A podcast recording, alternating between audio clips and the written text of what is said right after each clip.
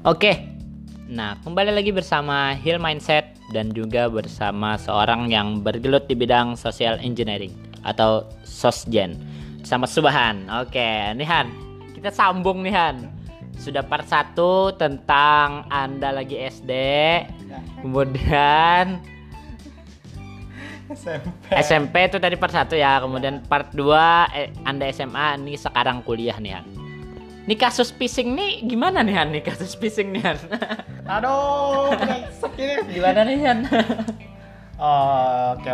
Tapi jelasin dulu Han, phishing itu apa supaya pendengar semua tahu nih tentang phishing itu apa. Phishing itu istilahnya mancing lah. Jadi untuk memancing seorang untuk ngeklik atau meyakinkan lah, intinya meyakinkan seorang untuk masuk mengeklikkan. Jadi kita mendapatkan informasi dari dia kan tanpa dia sadari. Itu bahaya Han. Iya, sebenarnya bahaya sih. Tapi kalau orang yang nyebarin tuh orang jahat gitu ya. Bahaya. Ya, jadi gini mekanismenya kan, misalnya aku niat jahat sama kamu, jadi aku bikin script phishing. Aku misalnya kan aku ingin tahu password Facebookmu, Instagram kan. Jadi aku bikin website yang hampir mirip dengan Facebook. Jadi aku copy paste kan template Facebook itu kan. Aku bikin terus hosting kan, aku post kan. Setelah aku post, jadi aku kasih, "Mi, coba login di sini Facebooknya." Ketika kamu login, nah, login kata sandi dan lain-lain itu masuknya ke aku, bukan ke server Facebooknya. Oh. Nah, itulah pentingnya kita untuk ngecek link di atas kan, www bla bla bla. Oh. Jadi ketika kita tuh ngeklik kan ya, itu perlu kita cek lagi ya, perlu kita cross check lagi apakah link itu benar-benar atau itu cuma bualan semata ya Han. Nah, ya itu. Bisa dari kan klik ini untuk mendapatkan 30 GB kuota. Wah, itu sebenarnya bullshit itu. Atau klik ini Anda akan dapat sebarkan juga. Ini Anda akan masuk grup ini. Nah, iya itu. Itu bahaya juga tuh. Iya, ya sejujurnya ini kan ada istilah kan kalau masyarakat lebih kejam daripada ibu tiri. Nah, ada lagi internet lebih kejam daripada ibu tiri. Iya. Emang benar Han. Iya. Jadi ini kasusnya gimana nih Han nih? Aku pakai phishing. Oke, aku minta maaf dulu kan untuk teman-teman aku sebelum jalan tanpa sepengetahuan kalian. Aku mau copy paste tugas kalian kan. Aduh. Dari awal semester 1 sampai sekarang aku semester 8. Aku minta maaf. Kebetulan 3 orang yang aku retas. Ya kita ngomong di belakang lah. Ya di belakang lah. Gak usah. Ya. Sama pemilik podcast inilah. Ya maksudnya kan. Ya aku tuh kan ngeretas akun Edmodo ya kan. Ya bukan ngeretas. Gimana ya, phishing tadi aku pakai. Jadi supaya dapat data tadi ya Han ya. Iya. Tapi enggak sepenuhnya sih phishing, ada juga yang aku kan ada kan istilah orang save password kan, maksudnya password tersimpan di Mozilla atau gimana. Nah, itu kan kebetulan kan aku pinjam laptop Bang untuk ngoding atau gimana kan. Jadi aku pinjam laptopnya, aku buka Mozilla, aku klik save password atau password tersimpan. Nah, di situ kan kelihatan kata sandinya gimana. Oh, iya. Jadi tinggal dapat dah aku kan. Itu juga bisa. Itu juga bisa. Terus yang kedua, ya aku bikin phishing tadi kan, ya phishing. Ya tadi phishing. Makanya aku bisa kan, sudah aku jelasin kan phishing tadi kan, dua kali aku jelasin. Nah, aku dapatkan aksesnya, jadi kalau ada tugas atau apa, ya aku santai lah, tinggal santai di KWK kan, nongkrong. Tinggal kopdar. Ketika tugas berakhir dalam 1 jam, ya tinggal buka akun teman tadi. Copy, paste. Bangke nih orang. Modifikasi kan, tinggal ganti nama, kirim dah. Selesai. Oh iya. Itu tolong kepada himbauan bagi kawan-kawannya Subhan. Itu tolong bicara aja nanti di belakang. Gak usah hubungin Ampun Podcast ini. Yang kita bicarain lagi, minta maaf. Oke. Selanjutnya nih Han. Waduh. Mematikan musik di salah satu kafe nih. Ini gimana ceritanya nih Han? Sampai musik di kafe aja dimatikan nih. Aduh. Ya kalau aku bisa nih. Kalau listriknya itu kehubung sama internet, aku matikan juga. Bangke. Itu serius, aku lagi gabut. Artinya nih kepada PLN, jangan sampai listrik ntar kesambung ke internet. Jangan. Nggak, ini aku cuma memanfaatkan salah satu kerentanan yang ada pada WiFi kan. Apa nih? Jadi kan aku mau ke salah satu kafe kan. Di kafe itu kan kebetulan kopdar kan banyak, pertama ada Grab, ada Gojek lah istilahnya, kopdar di situ kan. Terus kan ada kan passwordnya password WiFi kafe itu kan, ketahuan kan aku connect kan, tinggal aku buka netcut kan. Kebetulan kan suara musik dari kafe itu kan connectnya ke YouTube di salah satu HP.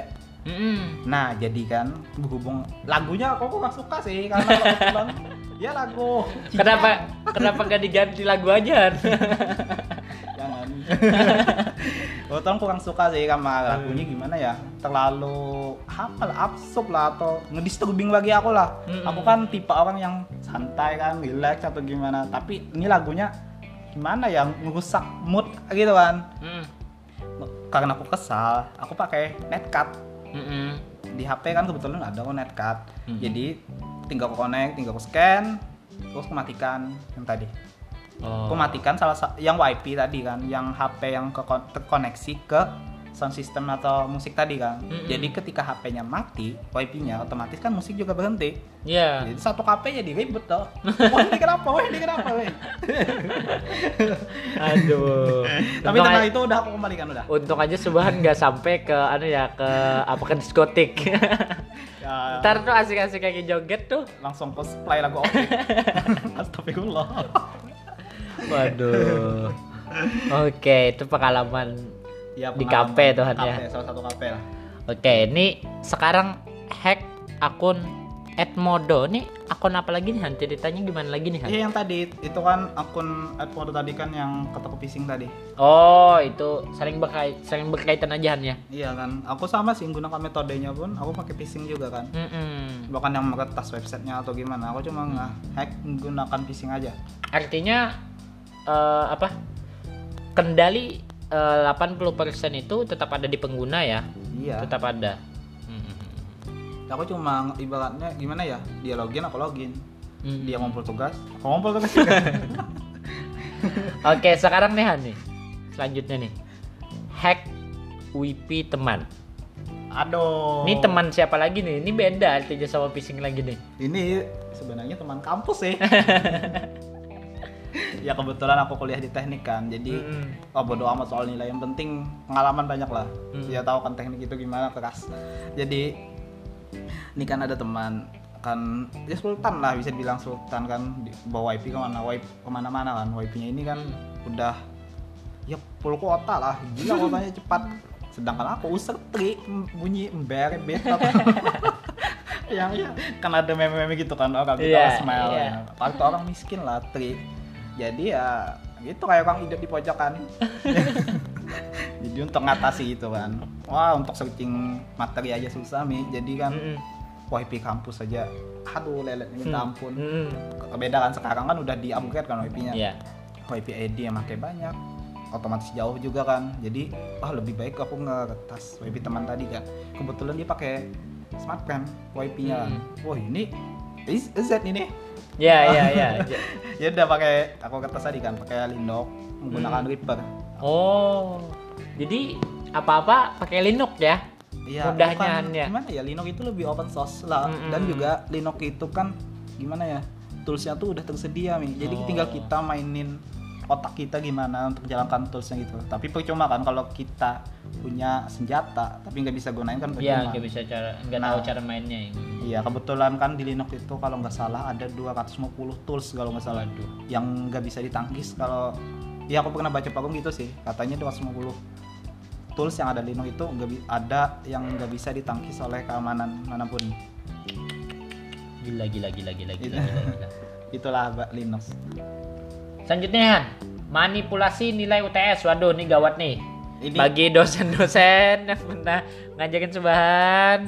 Pak, ini Pak, Subhan Pak. Nah, ini aduh gimana ya? Aku manipulasi masa kali. Serius, aku sekali.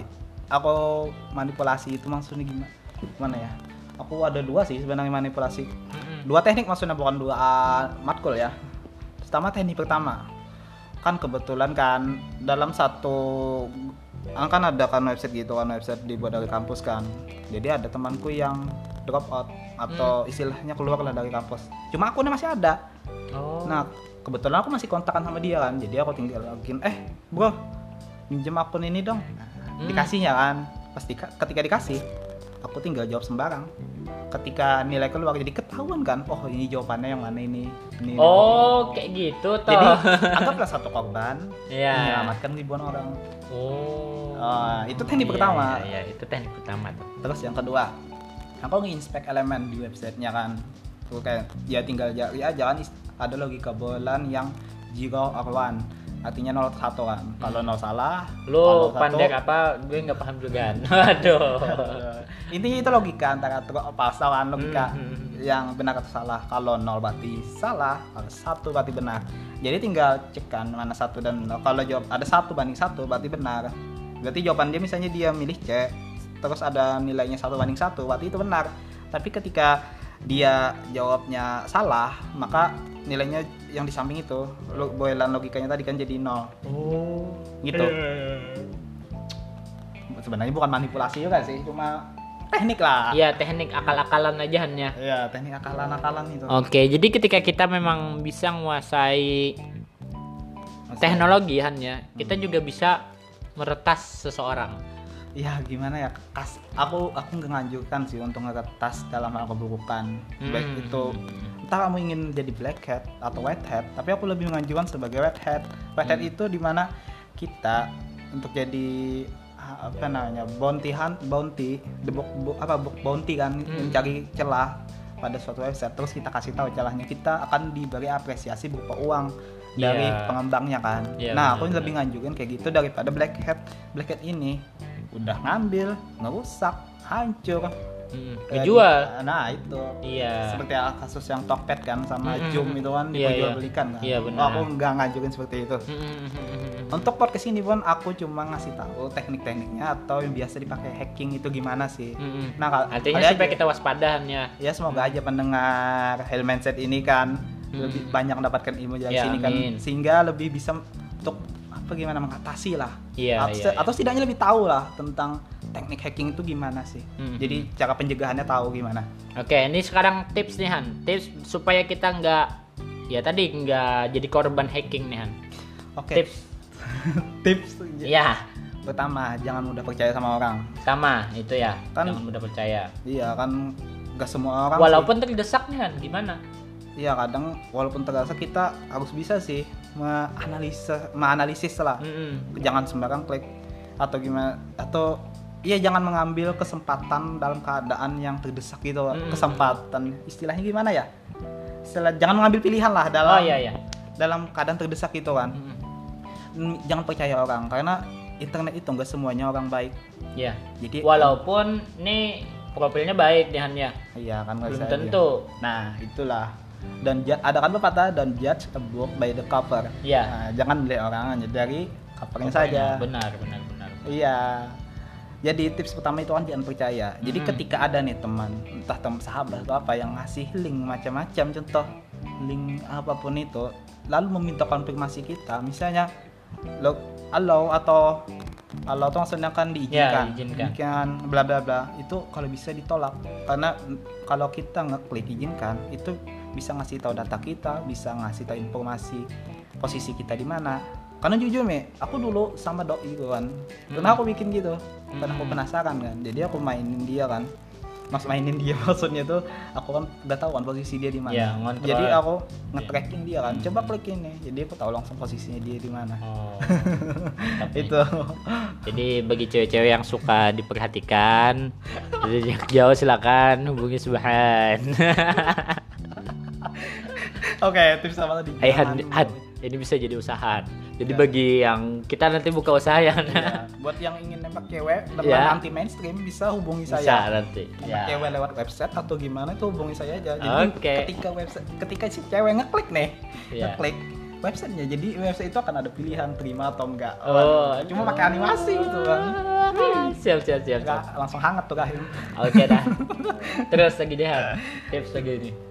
tips nih, tips kedua nih. Aku punya peraturan dalam hidupku. Pertama, aku percaya nih, tidak ada sistem yang benar-benar aman. Tuh, no system is safe. Yang kedua, aku selalu mengincar sesuatu yang mustahil. Terus yang ketiga, terakhir nih, aku selalu membatasi dunia nyata dan dunia maya. Jadi, gimana kalau itu kan rulesku dalam program kan. Jadi bagaimana nih kalau kita aplikasikan dalam kehidupan sehari-hari. Jadi, misalnya kita punya tujuan yang jelas, sesuatu yang mustahil misalnya kan. Otak manusia ini lebih kompleks nih. Misalnya, kamu kan punya tujuan ingin jadi guru, pasti otak kita tuh, oh bagaimana harus jadi guru, ini harus tercapai. Jadi ketika kita sudah tercapai, otak kita gak harus ganti tujuan lagi yang lebih tinggi, misalnya jadi presiden, lalu kita sampai upgrade. Makanya itu kan dalam hidupku, aku nggak ada istilah roda di atas ataupun roda di bawah. Jadi dalam hidupku, aku selalu ngatur menanjak. Oke, tips yang pertama tadi mudah percaya, terus kedua tadian yang no system is set. Yang ketiga, tips yang ketiga nih. Nah, ini yang paling bahaya nih. Ya, social engineering itu tadi. Itu tuh sumpah teknik yang paling gila yang pernah aku ketahui itu. Karena itu tuh bukan meretas sistem atau keamanan, tapi dia udah meretas manusia sendiri. Jadi, dia memanfaatkan sifat dasar yang ada manusia tadi kan, dari yang mudah percaya, selalu menghindari konflik. Nah, dimanfaatkannya itu cuma dalam bentuk social engineering. Ketika dia sudah menguasai social engineering tadi, ya ibaratnya udah kayak ada piring gitu kan, di piring itu ya tinggal kata sandi. Jadi kalau kamu nih udah ngerti tentang social engineering, pasti yang mikir keamanan itu apa? Nggak ada istilahnya. Nggak ada, keamanan itu nggak ada lah. Kalau udah pro kan, kan ada kan kasus yang orang idiot tapi udah bisa ngehack ini, di mana itu kasusnya kalau nggak salah di Amerika, dia udah ngeretas bank kalau nggak salah. Dia pura-pura aja jadi orang idiot, padahal kan nyatanya dia seorang hacker. Jadi itulah gilanya social engineering tadi. Karena gini Mir, ini aku tekankan ya, teknik terhebat hacking itu bukan lo bisa nge-DDoS attacking, lo bisa nge-DPS, atau lo bisa botnet, phishing, atau apalah itu serangan teknik hacking lainnya. Tapi teknik terhebat hacking itu ialah seni menipu, atau biasa disebut dengan social engineering. Karena kerentanan terbesar itu bukan pada sistem, tapi pada manusianya. Muhammad Subhan. Oke. Itu tadi dari Muhammad Subhan. Karena kerentanan suatu sistem itu bukan terletak pada sistem. Tapi terletak pada manusia aja. Oke, itu saja Hill Mindset Minggu Motivasi. Jadi kawan-kawan di sini stay safe dan hati-hati. Dari saya Idina Suratul Masakim. Assalamualaikum warahmatullahi wabarakatuh.